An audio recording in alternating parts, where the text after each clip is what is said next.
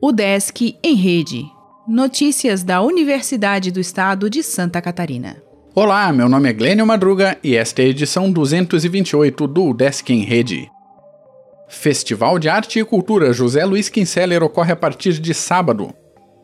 Entre os dias 8 e 12 de fevereiro, a UDESC em Florianópolis será palco de uma intensa programação cultural gratuita e aberta ao público, com mais de 150 atividades de música, teatro, artes visuais, arte multimídia, design, moda e cultura popular no campus da Universidade no Itacorubi e em outros espaços culturais da capital. O Festival Internacional de Arte e Cultura José Luiz Kinseller é promovido pela segunda vez pelo Centro de Artes da UDESC e reúne público de todas as idades em atividades como shows, oficinas, feiras, exposições, palestras, roda de conversa, residências artísticas, apresentações teatrais e musicais, valorizando a formação de redes artísticas e fomentando o contato entre sociedade, universidade e grupos artístico-culturais.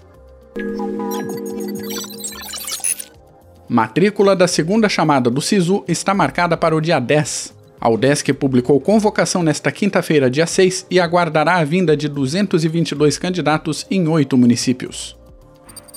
O DESC inicia estudo de layout do novo prédio comprado na capital. Durante fevereiro, comissão ouvirá setores que mudarão de lugar no bairro Itacorubi, em Florianópolis.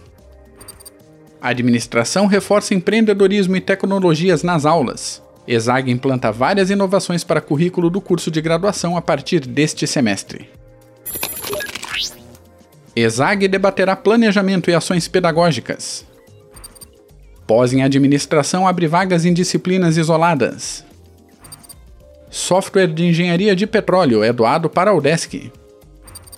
A área da inteligência artificial tem edital de 10 milhões de reais. CAP selecionará projetos com América do Sul e França. Prêmio de Fotografia do CNPq recebe inscrições até março.